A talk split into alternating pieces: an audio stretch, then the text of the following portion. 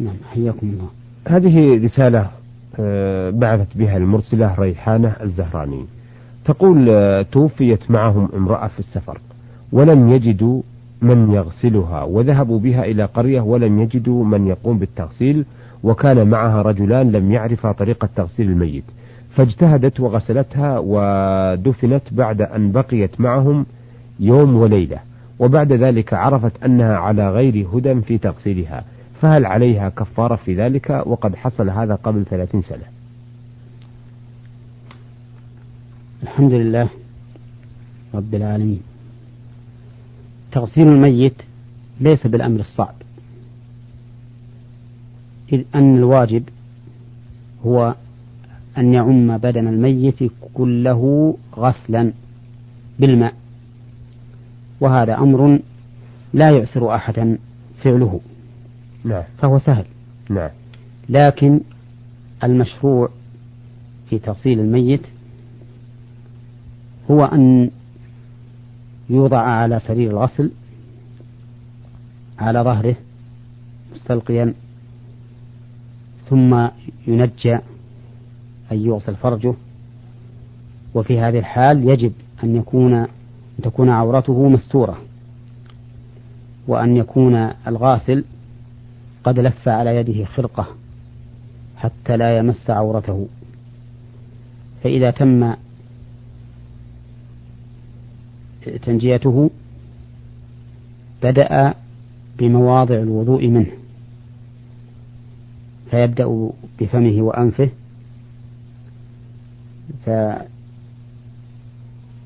فيأتي بخرقة مبلولة نظيفة وينظف بها أسنانه. وداخل فمه وداخل أنفه أيضا ثم يغسل وجهه ويديه إلى المرفقين ورأسه ورجليه ثم يغسل بقية بدنه مبتدئا بالجانب الأيمن منه. نعم. والواجب الغسل مرة ولكن إذا كان الميت يحتاج إلى أكثر يغسله ثلاثا أو خمسا أو سبعا أو أكثر من ذلك حسب ما تدعو الحاجة إليه. ويجعل في الأصلة الأخيرة كافورا وهو طيب معروف يسحق ويذر في الماء الذي يكون في الغسلة الأخيرة لأجل أن تبقى رائحته في الجسم. نعم. كما أمر بذلك النبي صلى الله عليه وسلم. ثم إن كانت امرأة يظفر شعرها ثلاثة ضفائر. يعني يجدل ثلاث جدائل نعم. ويلقى من ورائها كما فعل بابنة الرسول صلى الله عليه وسلم. هذا كله على سبيل الاستحباب أما الواجب فهو أن يعم بدنه بالغسل مرة واحدة. هذا هو الواجب وكل نعم. أحد يمكنه أن يعرف ذلك. أما القضية التي وقعت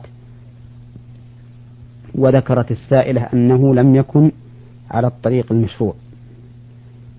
فنحن لا نتبين لنا لم يتبين لنا الآن كيف هذه الطريقة التي أرسلتها به لأنه قد يكون على وجه مشروع أو على وجه مجزئ على الأقل. نعم. فإذا كان على وجه مجزئ فذلك المطلوب. نعم. وإذا قدرنا أنه ليس على وجه مشروع لا إجزاء ولا استحبابا فإن الآن قد فات الأمر وهي قد اجتهدت والمجتهد إذا أخطأ فليس عليه إثم بل له أجر. هي في الحقيقة ذكرت الطريقة التي عملتها لكن الرسالة طويلة.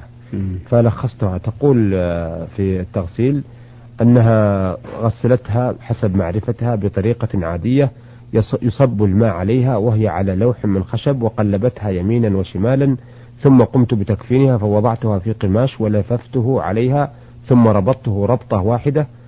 تقول وبعد أن عرفت الطريقة وإلى أن أكملت الرسالة. نعم. هذا الحمد لله هذا عمل مجزئ. نعم. ما دام أن الماء قد عم جميع البدن فقد أجزأ. آه هذه رسالة من آه المستمع يحيى جابر عسيري من رجال ألمع وادي ذهبان. يقول فيها هل يجوز قضاء الأيام التي فاتتني من رمضان مع أيام الستة أم أصوم الستة ثم بعدها قضاء الأيام التي لم أصمها في رمضان؟ أفيدونا عن ذلكم؟ جزاكم الله عنا خير. لا بد من قضاء رمضان قبل صيام الأيام الست. لأن النبي صلى الله عليه وسلم يقول من صام رمضان ثم أتبعه نعم. بست من شوال ثم أتبعه. ولا يمكن إتباع رمضان إلا بتمام صيامه. فيجب أولا صيام القضاء ثم صيام الأيام الستة من رمضان من شوال. نعم. ولكن لا بد أن تكون الأيام الستة في شوال. فلو أخر القضاء عن شوال بدون عذر ثم قضى ثم صام الأيام الستة لم يحصل على أجرها. لأن النبي صلى الله عليه وسلم قيده بقوله أتبعه بست من شوال أما إذا أخر قضاء رمضان لعذر مثل أن تكون المرأة نفساء في رمضان وتطهر مثل في أثناء شوال وتبدأ بالقضاء فهي لن تنتهي منه إلا بعد خروج شوال فإذا صامت الستة بعد قضاء رمضان حصل لها ثواب حصل لها ثوابها لأنها أخرتها لعذر. طيب بالنسبة للمستمع ألا يجوز أن يقضي هذه الستة كما قضى شهر رمضان؟ يقضيها إذا إذا كما قضى رمضان شهر نعم. رمضان. يقضيها مثلا في شهر الربيع أو نعم نعم. ما يصلح لأن الرسول قيدها بقوله ستة من شوال. فهو بست من شوال. نعم. نعم. أحسنتم. آه، أيضا آه، يحيى جابر لديه سؤال يقول فيه إذا سهيت عن أي سجدة من أحد الركعات وتذكرتها بعد ركعتان؟ فهل يلزمني بإعادة الصلاة كاملة أو سجود السهو؟ أفيدونا من ذلك جزاكم الله خير. إذا نسى الإنسان سجدة من أحد الركعات فإنه إذا وصل إلى محلها من الركعة التي تليها قامت الركعة التي تليها مقام الركعة الأولى. مثال ذلك لو ترك السجدة من الركعة الأولى. فإنه إذا وصل إلى محل السجدة من الركعة الثانية صارت الركعة الثانية هي الركعة الأولى ويتم عليها بقية صلاته ويسجد للسهو. نعم. نعم. أما إذا كان لم يعلم بأنه ترك السجدة إلا بعد أن سلم من صلاته فإن كان قريبا أتى بركعة ثم سلم ثم سجد للسهو وسلم. وإن لم يذكر قريبا بأن طال الزمن وجب عليه إعادة الصلاة كاملة. نعم. هذه رسالة وردتنا من سالم غنيم يقول في رسالته أنه لم يدرك صلاة العيد فقضاها في الضحى من النهار. هل يجوز له ذلك أم لا؟ نعم يجوز له ذلك ولا حرج عليه. وهذه الرسالة من شليان بن زاحم البلادي من قرية النويبع ضواحي رابغ يقول توفي والدي منذ عشرين سنة وخلف أرض زراعية وعقب ولدين وثلاث بنات والأرض المذكورة دخلت عليه من صداقة الكبيرة من بناته على موجب ما ذكر. والآن الأرض المذكورة هل هي ميراث لأولاده جميعا ذكورا وإناثا أم تخص تختص بإحداهما؟ آه علما بأن البنت التي آه الأرض من صداقها أعطت والدها في قيد الحياة الأرض المذكورة فقالت إنها مال من أموالك. أرجو الإفادة بعد العطاء من البنت لأبيها. آه ولكم جزيل الشكر ووفقكم الله. هذه المرأة آه، أو البنت التي أعطت والدها الأرض التي من صداقها تكون الأرض المذكورة ملكا لوالدها. فلما مات الوالد تعود إلى إلى ورثته حسب الميراث الشرعي ويرثها أولاده وزوجاته وأمه وأبوه إذا كانا موجودين. ويكون نصيب البنت التي أعطت هذه الأرض من هذه الأرض مثل نصيب أختها لأنها أصبحت لأن الأرض صارت ميراثا. نعم. نعم.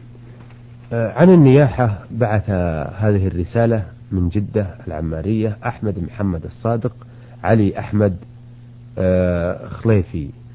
يقول آه، السادة في هذه الرسالة يحدث في مصر عندما يموت رجل أو امرأة تقوم النساء بالبكاء وتقوم بعضهم بوضع التراب والطين على أنفسهما وتقول الفراق صعب.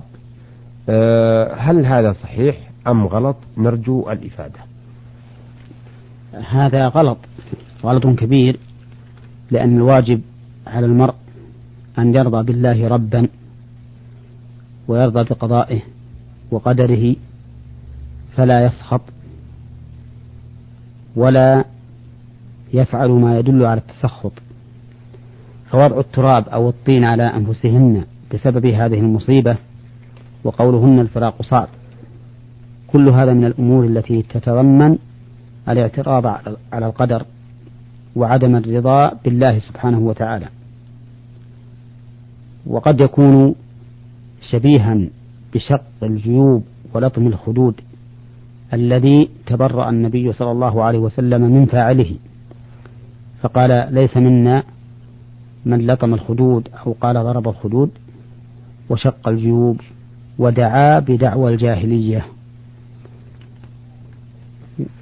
والعاقل البصير يعرف أن هذا التسخط لا فائدة منه. نعم. مع كونه ضررا في الدين فلا فائدة منه في الدنيا لأنه لن يرد مصيبة بل سيزيد المصيبة. ولهذا قال بعض السلف إما أن تصبر صبر الكرام وإما أن تسلو سلو البهائم فالإنسان لا بد أن ينسى هذه المصيبة على ممر الزمن فإذا كان لا بد من نسيانها فكونه يصبر صبر الكرام الذي يثاب عليه خير من كونه يتجزع ويتسخط ثم في في النهاية يسلو كما تسلو البهيمة. نعم. نعم. آه، أيضا يقولون آه، في رسالتهم عندما يمضي سبعة أيام على الميت يقوم أهل الفقيد من النساء بالذهاب إليه في المقبرة ويقومون بالبكاء مرة أخرى وعندما يكمل خمسة عشر يوما يكررون نفس الطريق الطريقة. ومرة أخرى عندما يكمل الأربعين ويقومون بالحزن عليه لمدة عام أو أكثر ويحرمون الصغار من اللعب والمرح. هل يجوز أم لا؟ نرجو من فضيلتكم الإفادة أفادكم الله. لا يجوز هذا العمل لأن زيارة المرأة للمقابر إذا خرجت من بيتها لهذا القصد فإنها ملعونة والعياذ بالله. نعوذ بالله. لأن النبي صلى الله عليه وسلم لعن زائرات القبور. وهؤلاء خرجنا لزيارة القبور وللنياحة أيضا عند القبر لأن الظاهر من حال هؤلاء هؤلاء أن لا يقتصرن على البكاء المجرد بل إنه لا بد أن يكون ثم آه، نياحة. وقد لعن النبي صلى الله عليه وسلم النائحة والمستمعة. وكذلك الإحداد لمدة عام كله من المنكر الذي لا يجوز. فإنه لا يحل لامرأة تؤمن بالله واليوم الآخر أن تحد على ميت فوق ثلاث إلا على زوج أربعة أشهر وعشرا نعم وما عدا ذلك من الإحداث فكله محرم ولا يجوز نعم. وليعلم المؤمن أنه إذا صبر على المصيبة أعانه الله عز وجل وسدد نعم. خطاه وأنساه مصيبته وأثابه عليها مع الاحتساب وإذا تسخط وحزن استمرت المصيبة في قلبه وازداد بذلك حسرة على حسرته. فليتق الله عز وجل وليرضى به ربا فإن لله الحكمة فيما أخذ وفيما أبقى وكل شيء عنده بأجل مسمى. نعم. نعم. آه هذه رسالة وردتنا من الهفوف من بخيت سعيد الدوسري يقول فيها نذهب أيام العيد للسلام على موتانا والترحم عليهم ويصر بعض أقاربنا من النساء على الذهاب معنا. ويقولن نحن ندخل على الله أن لا تحرمونا أحبابنا. علما أنهن لا ينحن ولا, ولا يجزعن في ذلك. هل نذهب بهن معنا أم لا؟ وفقكم الله. الذهاب إلى المقابر أيام الأعياد من البدع. فإنه لم يرد عن النبي صلى الله عليه وسلم ولا عن أصحابه أنهم كانوا يخصون أيام الأعياد بزيارة القبور لذلك ينهى الإنسان أن يزور القبور أيام الأعياد على اعتبار أن ذلك من السنن نعم. المقيدة بهذه الأيام نعم. وإنما زيارة القبور مسنونة كل وقت حتى في الليل كما ثبت أن النبي صلى الله عليه وسلم خرج إلى البقيع ذات ليلة وسلم عليهم أما النساء فلا يجوز تمكينهن من الخروج من بيوتهن إلى زيارة القبور لأن النبي صلى الله عليه وسلم لعن زائرات القبور والمتخذين عليها المساجد والسرج. نعم. والسرج. نعم. وكونهن أي النساء المذكورات يقولون يقولن للرجال ندخلكم على الله ما تحرمون أحبابنا. نعم. هذا لا يبرر لهم السماح لهن بالذهاب إلى المقبرة.